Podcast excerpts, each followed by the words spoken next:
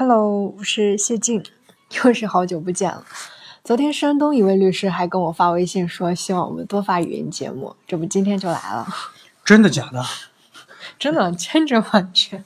真真有这个粉丝着急了？不一定是粉丝，但是人家真给我发微信说，希望咱多发语音节目。嗯，然后手机聊天记录作证，嗯包括那个李律师，你听到这期节目之后，要留言给我证实哈。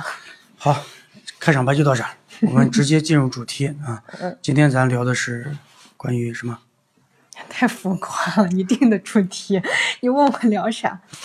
嗯，股权转让，对吧？嗯这个，因为我们之前一些这个话题里面，其实也涉及到了股权转让，对，但一直觉得这个话题这个杂得很，对吧？嗯嗯这个没有专门说，嗯而且今今天我们也不可能聊全部的关于股权转让的话题。对对，是你，所以你今天发给我的时候，我就觉得这个话题有点大，然后觉得这个股权涉及的方面比较多，就不知道从哪儿切入。不过我知道你肯定会说，第一个问题是什么是股权转让？你给解释一下。哦，还真问。呃，我专门查的啊。嗯。呃，股权转让就是股东依法将自己的股东权益有偿转让给他人，然后使他人取得股权的民事法律行为。嗯，这个概念不知道从哪来的啊？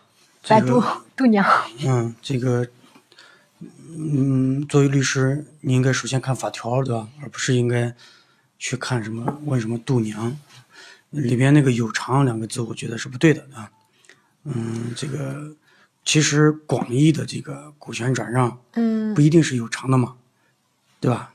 股权转让是一个这么个行为，股东把自己名下的股权嗯从他这儿转到别人那儿，这个这个过程就叫股股权转让，这个行为就叫股权转让，对吧？嗯呃，所以实际上咱不用给他去下定义，我们直接看法条嘛。嗯那个公司法有一章标题就叫有限公司的股权转让。嗯嗯，嗯，我记得那个里面列举了五种情形，对，那就是说股权转让，股权转让有五种情况，对吧？哪五种？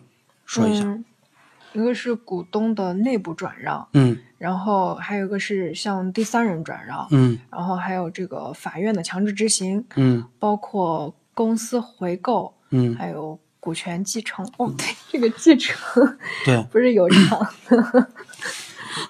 当然，一般可能狭义的，你可以理解成是卖股权哦是有偿的，对吧对？对，那就是我们今天讨论的股权转让，实际上就是这五种嗯嗯五种行为，嗯嗯对吧？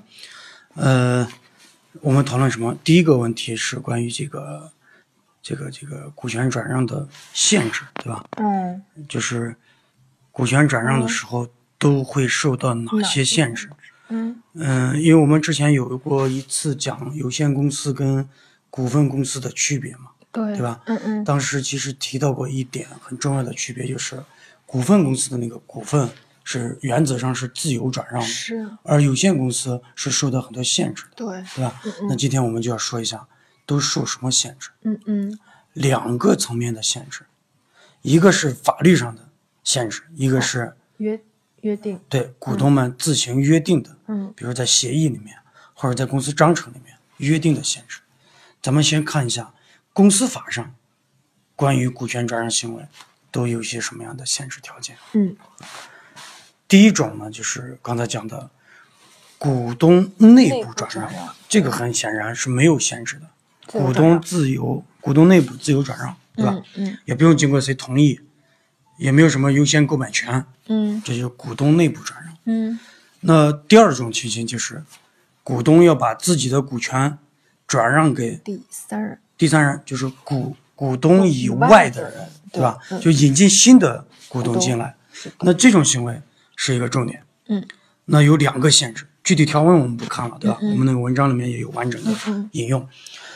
总结一下，就是两个限制，一个要经过其他股东过半数同意，一个就是在同等条件下其他股东有优优先购买权。其实经常遇到的问题是啥？如果股东股东转让这个股权的时候没有遵守刚才讲的这两个条件，对吧？对，经过其他股东过半数同意，嗯。或者是侵害了人家其他股东的优先购买权，嗯。这个股转的合同，这个股转的行为嗯，还是不是有效的？这是经常遇到的问题。是，嗯，其实我们可以找一下这种类似的关于这个问题的判例，嗯。会发现，其实关于这个问题，法院也是呃认识各有不同，对吧？分歧，对，有分歧，但是大多数都会认为侵害这个优先购买权没有经过其他股东同意的话，是这个无效无效或者是可撤销的，嗯，对，对吧？嗯，当然说这个理由可能是认为违反了强制性规定，对吧？嗯嗯嗯，当然更多的是因为说是这个串通恶意串通损害了其他股东对损害了其他股东的这个合法权益等等，对吧？嗯嗯，那就是既然遇到这类问题时，呃，效力认定存在分歧，嗯，所以为了避免这类争议，呃，您给这个转让方其实可以提一些建议。其实很简单，嗯嗯只要转让方在有打算转让股权的时候，把法律规定的该做的动作都做到位，嗯嗯就不存不存在这个问题了。嗯嗯什么动作？就是比如说你要征得人同意嘛，对吧？那你就给他发个通知嘛，嗯然后按照章程约定的那个期限等嘛，比如一般都是三十天，对吧？嗯嗯那你就等嘛，他要么给你回复这个不同意，嗯嗯，要么回复同意，他啥不回复也行，对吧？就是视为过期以后就视为他同意了，嗯嗯，所以你就就走一下这个程序嘛。对，把这个程序对。嗯嗯然后你你也可以给其他股东发这个书面的函，嗯嗯、提醒他们你们有优先购买权，我现在的情况是啥，对吧？你们要不要买？就是要尊重人家这个其他股东的权利，嗯嗯要不然你就只任性，对吧？直接把自己的股权就卖给别人，那这个其实是有风险的，就是嗯这个你卖了是卖了，但是成功了没？嗯嗯，这个是不是是不是有效嗯嗯还不知道，对吧？万一人家其他股东不乐意给你起诉了什么的，这个也不好嘛，对吧？嗯嗯当然，另外就是受让方，受让方就是外面的这个受让方也要注意这个问题，对吧？嗯，要注意核查其他股东有没有履行这样的程序，保证自己的这个交易是安全的。然后对其他股东来说，你要盯着这事儿，对吧？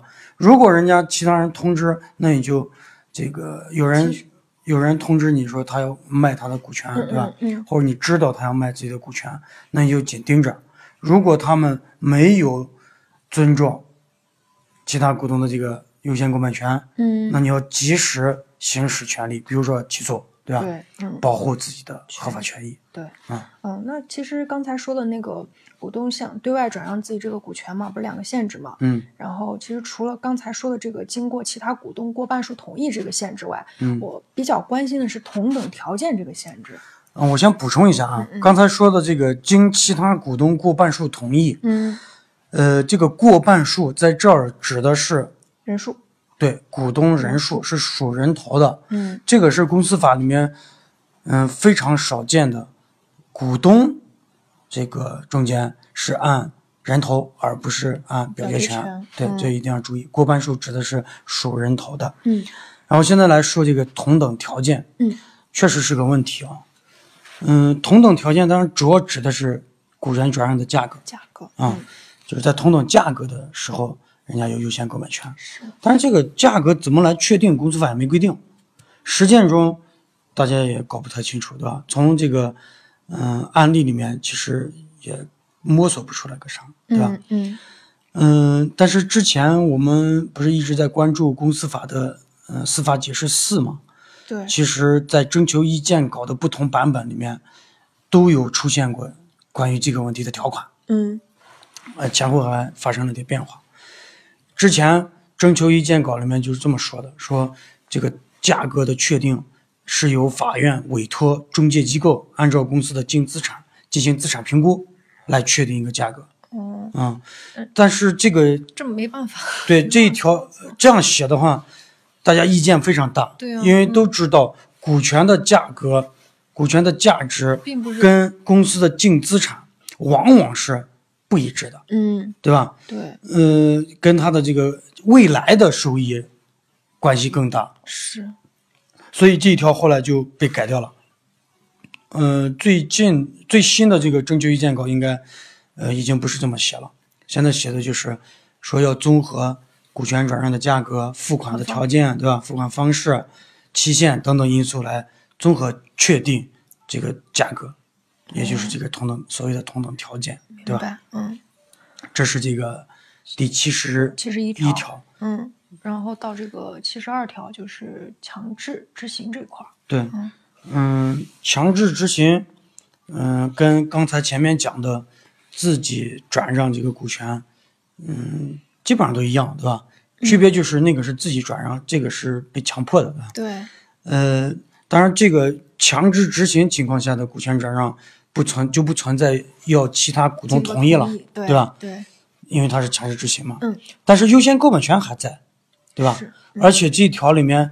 嗯，还规明确规定了，其他股东是自接到人民法院通知之日起满二十天，如果不行使优先购买权，就视为放弃优先购买权。是，所以这条规定的更具体，对这个优先购买权还设定了一个期限。嗯嗯。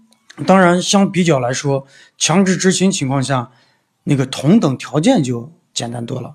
哦，拍卖。对，因为它一般都是经过拍卖嘛。哦，这个同等条件就可以通过拍卖的这个程序来确定了，对吧？明白。呃，到这个呃七十四条，七十四条这个关于异议股东的回购请求权，对这一条，因为公司回购是一个这几年我们工作当中遇到比较多的，对，在服务这个投资机构的过程中经常要遇到的，对吧？嗯。嗯，回顾一下，我们之前专门讲过关于这个退出机制，对吧？是退出一个公司股权退出方式，我们当时说是三种，嗯，一种是股权转让，嗯，一种是公司回购，嗯，一种是公司解散，嗯，之前都讲过的，对吧？但是如果究其实质讲本质的话，公司回购，你看在这儿它也是一种股权转让，嗯，对吧？呃，当然这个。公司法第七十四条规定的，它是一个狭义的公司回购，叫异议股东回购请求权嘛，对吧？是说在公司法七十四条列举的这三种情形下，这三种情形分别是：嗯，公司连续五年不向股东分配利润，而公司该五年连续连续盈利，并且符合本法规定的分配利润条件的。嗯嗯。第二种就是公司合并、分立。转让主要财产的，嗯，第三种就是公司章程规定的营业期限届满，或者是章程规定的其他解散事由出现，股东会会议通过决议修改章程使公司存续的，嗯，就对，在出现这三种情形的时候，投反对票的，就所谓的异议股东，嗯，就可以要求公司把他的股权。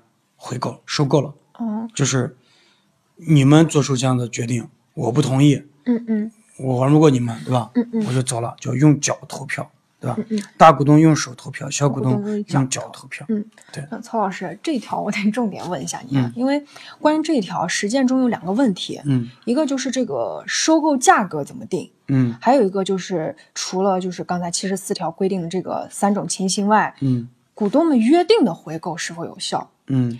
呃，关于就是刚第一个那个收购的价格，就是一般情况下除了协商就评估，或者是协商加评估。嗯，然后但是主要是关于这个后者，就是呃，除了七十四条规定的这三种情形外，股东们约定的回购，嗯，这一方面就这个回购是否有约定的这个回购是否有效？嗯，这个目前很受这个股权投资机构关注啊，嗯，包括咱们的很多客户都在问这个问题。对，嗯。嗯，因为在那个投资协议里面也一般都会有一个股权回购的条款。是，嗯嗯嗯，很多人也很关心，说这个法律上只列了那三种情形。是，那你股东们，尤其是这个投资机构，对吧？要求在协议里面约定一种这个情形，说嗯如果出现这种情形，你这个公司就不要要把他的股权回购了，嗯这个行不行？到底？嗯其实这几年很多出现很多判例，包括对赌的也跟这个有关，对吧？嗯嗯，从现在能找到的这些司法判例来看，确实法院对这个情形的这个效力认定啊，嗯，观点也是不太一样，有的法院支持，有的法院是不支持的。嗯但是，嗯，我记得我们之前看过的一个案例，我们之前应该还发过这个案例啊，嗯，里面有一个论述，这个观点我觉得比较有代表性。我们在这个公众号文章里面会列举一下详细内容，简单总结一下，就是这个最高院在这个案例当中，嗯，认为公司回购不限于公司法第七十四条刚才列举的那三种情形。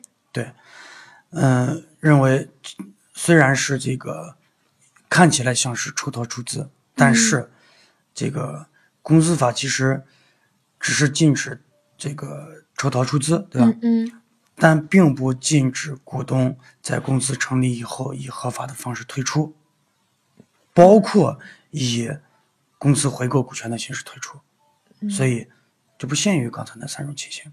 那我觉得虽然现在还略有争议，但是这个从这个趋势来看，呃，应该是会被认定，呃，这个可以约定的。对，可以约定的，对嗯。当然，这个约定到底应该，嗯、达到一个什么样的标准，嗯嗯、也可以简单总结一下。法院 一般认为，如果你的回购条件是明确、具体、可操作的，嗯然后又不失公平，对吧？就不是那种显示公平的，嗯一般都会支持的。嗯啊，一般都会支持。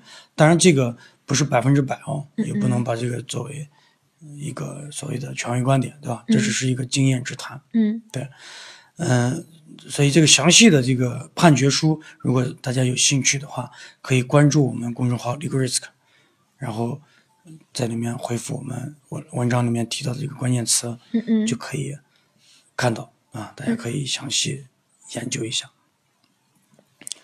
这是这个嗯公司回购，嗯嗯，然然后这个这一章还剩一个继承，对最后一种情形，这继承问题我们之前聊过，嗯嗯，对吧？我们有一期语音节目就是关于人人死了，啊人没了啊人没了，股权怎么办？对，嗯，大家有兴趣的话，可以嗯找那一篇听一听、看一看，对吧？嗯嗯我们今天就不说这个了。，OK，嗯那法定限制就是这些了。然后我们刚才不是说，除了这个法定限制，还有那个约定限制嘛？对，然后这个约定限制其实渊源就是公司法这个七十一条的第三款，嗯，呃，公司章程对股权转让另有规定的从其规定。对，就是因为公司法有这么一条规定，嗯，公司章程另有规定的除外嘛，对吧？嗯嗯，对，所以其实是可以肯定，嗯，是允许股东们自由约定这个股权转让的一些条件的，是对吧？嗯，那股东们可以，股东们因为有限公司不是叫人人和和公司嘛，对吧？股东们可能考虑到这个不能轻易换合作伙伴啊，嗯嗯，不想跟陌生人合作啊，对吧？那这个就可以在协议里面或者公司章程里面设置一些关于股权转让的条件，嗯当然是可以的，对吧？嗯这是原则。比如说我们平常看的那些投资协议里面，嗯嗯一般都会出现这一条，就是投资人 人家决定投资一个创业公司，嗯主要不是不是投那个人的嘛，对吧？嗯嗯投那几个股东的呃创始股东嘛，是，那他就希望我把钱交给你以后，你不能把钱一卷就走了嘛，对不对？嗯把我把投资人一个撂这，嗯嗯所以一般都会有这么一个诉求，嗯就是约束创始股东的股权转让。一般怎么写呢？比如有一种特别极端的情形啊，嗯我们讲一下：嗯未经投资人书面同意，创始股东不得向任何人转让其持有的部分或者全部股权。一票否决。嗯，对，就是必须经过他同意嗯才能转让。嗯但这我咱举的例子比较简单了，对吧？嗯有时候写的更更这个明确一些，对，还有一些条件之类的。嗯再比如说，我们给我们在做这个股权激励的过程中，其实也会涉及到这个问题。股权激励不是有一个环节很重要嘛？就是退出，对吧？退出机制。对呃，激励对象就员工要离职，嗯，你不是得让他把股权留下吗？是，其实这个时候也有一个转让的问题，嗯对吧？如果已经实在实实在在拿到股权的话，他得留下，实际上就是要转让。嗯，那这个在那个股权激励文件里面也会约定说，呃，如果离职，必须将已经行权的股权嗯以某个约事先约定的价格对吧？转让给对转让给一个指定的人。是，嗯再比如说，可以约定，嗯、公司成立之日起一年内不能不能转让，嗯就所谓的禁售期、限售期，对吧？嗯你像这一类的，都属于股东们自行约定的股权转让的限制条件，嗯，对吧？嗯但是，是不是说这些约定都是有效的，都能最终得到法律的或者是法院的这个支持？嗯这其实要具体情况具体分析。嗯，对吧？你比如说咱刚说的第一种情形，只要投资人不同意，你就走不了，那这个我觉得可能有点问题哦。嗯后面那个还好，对吧？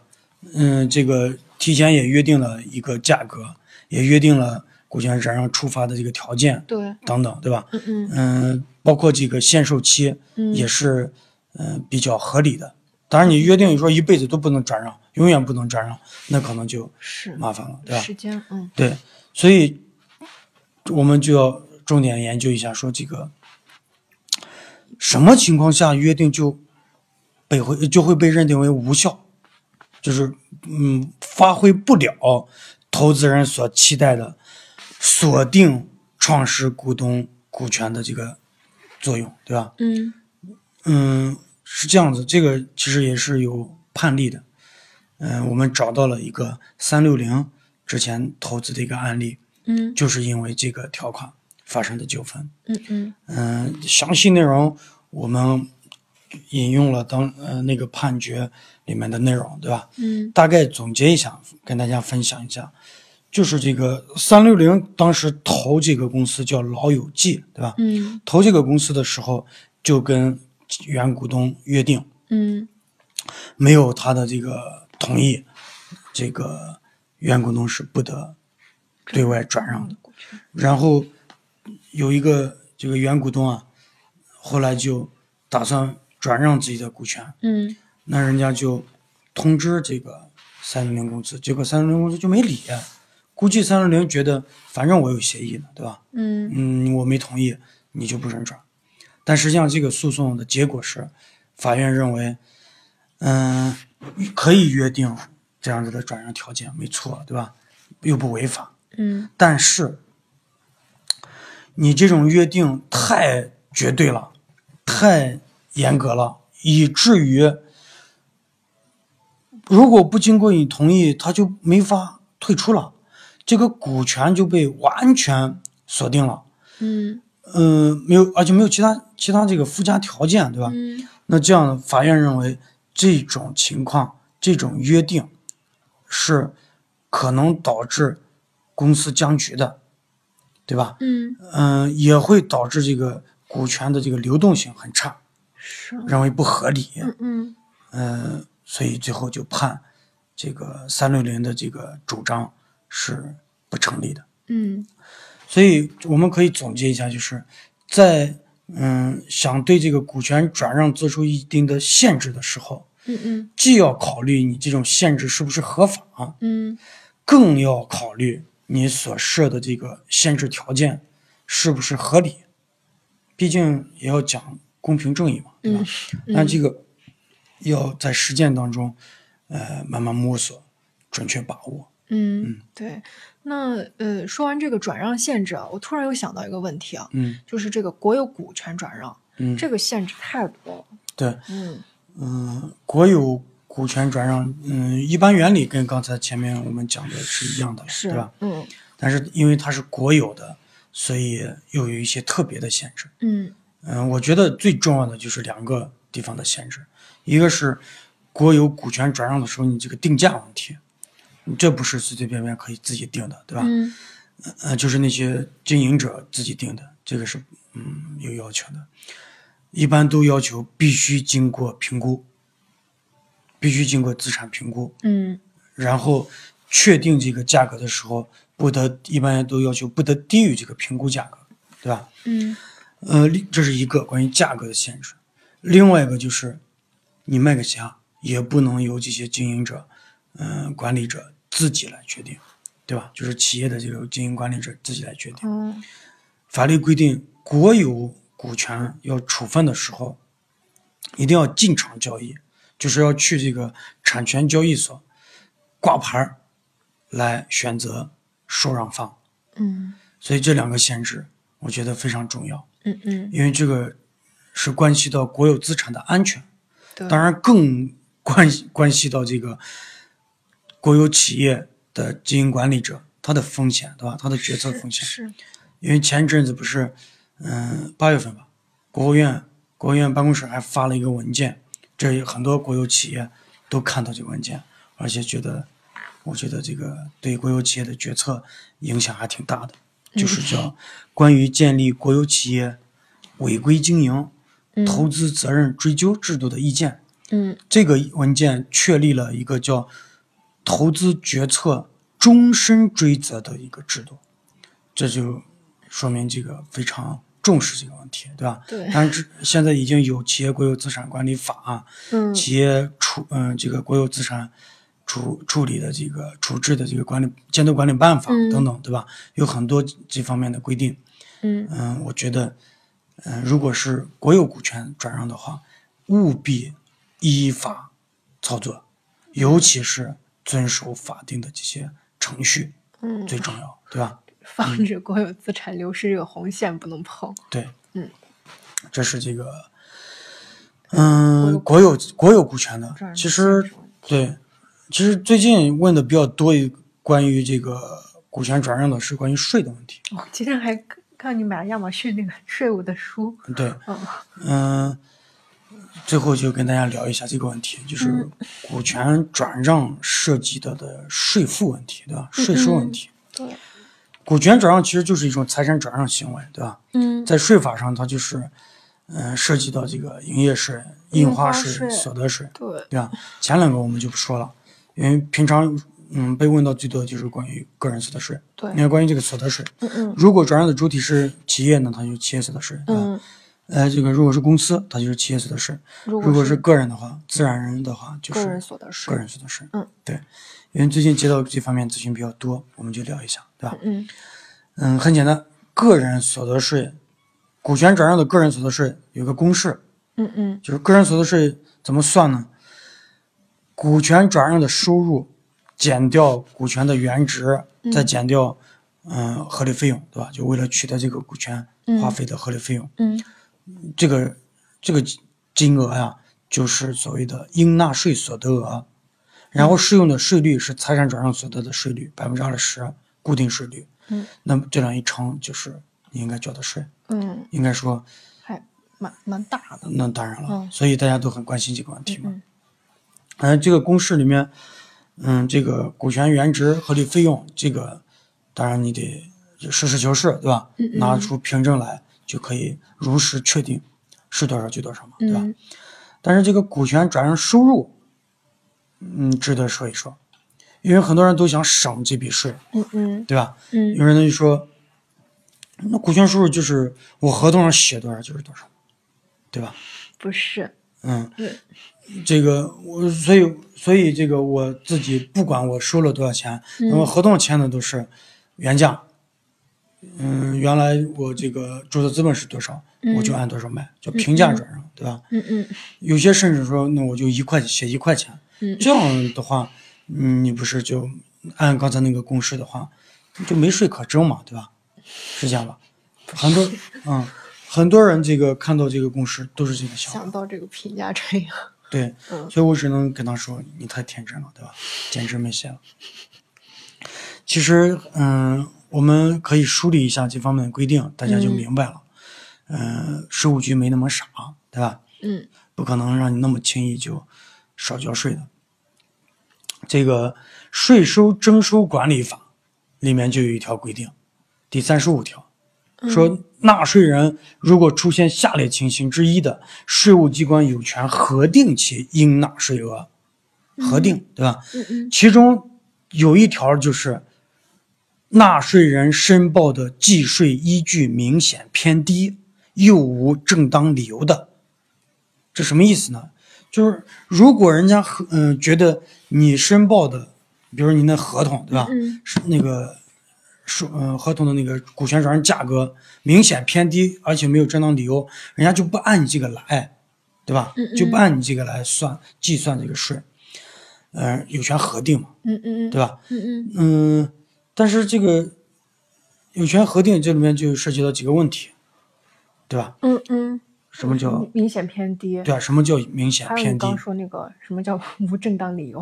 对，正当理由是啥？嗯，如果要核定的话，又怎么核定？对对吧？对，嗯，我们分别介绍一下这三个问题。嗯嗯所谓明显偏低，呃，这个有文件叫《股权转让所得个人所得税管理办法》。嗯对，在这个第十二条里面，就就明确列举了这些一些情形，对吧？嗯说符合下列情形之一的，就视为股权转让收入明显偏低。嗯嗯，比如说申报的股权转让收入低于净资产份额的，你按净资产算的话，嗯对吧？嗯你都低了，那就肯定是明显偏低。嗯第二个就是股权转让收入低于初始投资成本，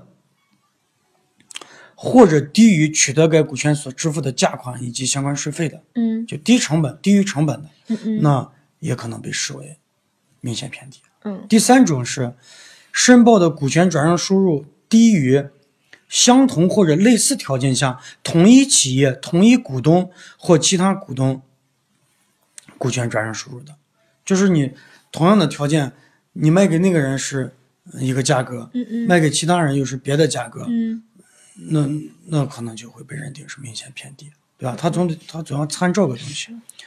呃，第五种就是不合理性的、不合理的这个无偿转让，嗯你随便送人，对吧？这个也可能被认定为这个明明显显偏低，对对吧？还有这是明确列举的，当然税务机关可能还会认定其他情况。对，这就是什么叫明显偏低。嗯，当然不是说不能偏低，不能明显偏低。如果你有正当理由的话，呃，人家税务局机关、税务局也不会核定，对吧？嗯那什么叫正当理由？也是在刚才提到这个文件叫《股权转让所得个人所得税管理办法》第十三条里面明确列举说，以下情况明显偏低的话，可以视为有有正正当理由。当理由，第一种，能出具有效文件证明被投资企业因国家政策调整生产经营受到重大影响，导致低价转让股权，你得有证据。你说公公司都亏的，对吧？嗯所以我才低价卖，但是你得有证据。第二，继承，或者是把这个股权转让给了这个配偶、父母、子女，就是自己的近亲属，对吧？对，嗯，当然这个你也得有有证据证明，不是你说啥就啥，对吧？嗯嗯第三种就是相关法律、政府文件或者企业章程规定，并有相关资料充分证明转让价格合理且真实的，本企业员工持有的不能对外转让股权的内部转让。嗯这一条，其实现在我们要争取要用它，为啥？因为很多关心这个股权转让问题的来咨询的，都是因为要做股权激励，从大股东那儿分一些股权给激励对象，或者是给持股平平台。嗯如果要用，可能就要用这一条了，对吧？嗯但是没那么简单，我们一会儿再说。嗯、第四种就是股权转让双方能够提供有效证据证明其合理性的其他合理情形。都对，嗯对，明确列举的当然直接用，对吧？嗯那其他的可能就得，呃，跟这个税务机关再咨询和商量一下，对吧？对。如果说你属于有正当理由的，那即使你这个明显低价，税务局也不用另行核定了，定对对吧？如果没有正当理由，那怎么办？那就不管你提供的那个依据，不管你合同怎么签的，是卖了多少钱，嗯都要另行核定。嗯那这就有一个问题，税务局是咋核定的？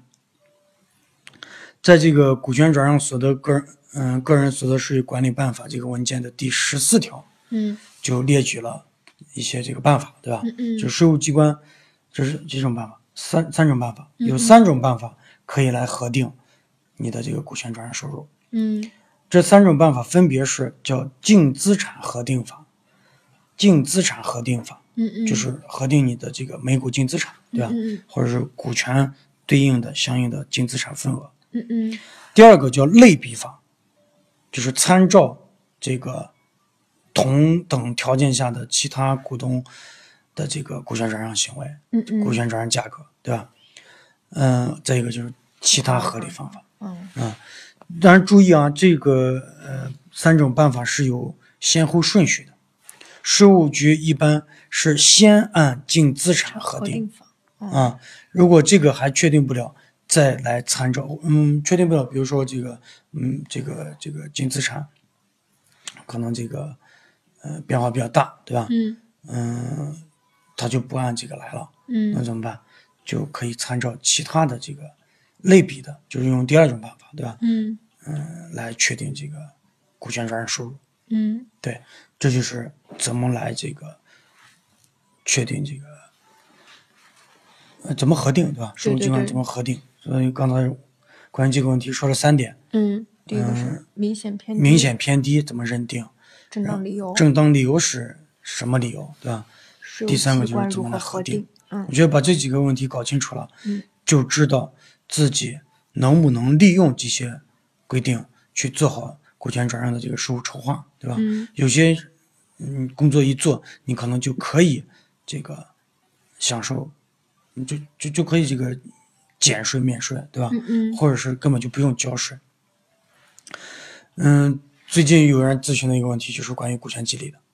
嗯就是这个公司要做股权激励，让这个大股东给他们那个员工持股平台转让一定数量的股权嘛，嗯嗯然后打算这个转让的价格就按注册资本那个价格，实际上就是原价嘛，对吧？嗯，注册资本的原那个价格，这明显是偏低，偏低，因为那个为啥说明显偏低，是因为它这个公司的这个净资产已经很高了。嗯它的按注册资本的那个价格的话，明显低于净资产价格的。嗯但是股权激励是不是能够按照刚才讲的，嗯、这个合理理由里面的那个第三点嘛，对吧？？对，相关法律、政府文件或企业章程规定，嗯，这个有相关转让价格合理，而且是转给这个本企业的员工嗯持有的，不是在市场上自由流通的这种嗯情形的话，嗯、是不是就可以这个视为这个正当理由。对，视为正当理由。嗯，我理解是可以，但是这个还得有待于实践的检验，对吧？因为目前我们从税务机关得到、呃还没有得到一个特别肯定的这个答复，嗯嗯那所以我我现在也说的不够靠谱，对吧？嗯只能把这个问题留下来。嗯嗯嗯，但是这有另外一个问题，嗯嗯就是，嗯、这个中科创新的这个楚小梅老师跟我讲的，嗯嗯说其实我问的这个问题啊，实质是这个大股东跟员工之间的这个税收负担分担的问题。他解释是这样子的，嗯嗯说如果大股东在给员工转这个股权的时候，把这个计税价格抬高的话，嗯那也就是是大股东的股权转让收入就高了嘛，嗯那他相应的他交的税也就高一些，对吧？嗯嗯，同时，其实也就意味着那个员工拿到股权的时候，他的那个股权的原值也就高了嘛，对吧？相应的税是不是就少了？所以实际上是税肯定有有人要交，但是是哪一方交，嗯就不知道了。我有点绕进去了。对，这个确实挺复杂的，对吧？嗯嗯呃如果肯定是没说清楚了，对吧？嗯、如果有兴趣继续探讨，嗯嗯这个可以留言嘛，对吧？我们可以，呃，还还可以约我，对吧？还可以单约我，又做广告。对，这个可以单独聊，啊，嗯可以单独一起探讨这个问题。呃，所以懂的小伙伴回答下哈，加曹律师微信有红包？有红包吗？有啊。你先发给我。啊，对，红包。嗯，那这期节目就到这里啦。嗯，欢迎私信或者留言帮曹律师答疑解惑。我们下期再见，拜拜。啊，什么鬼？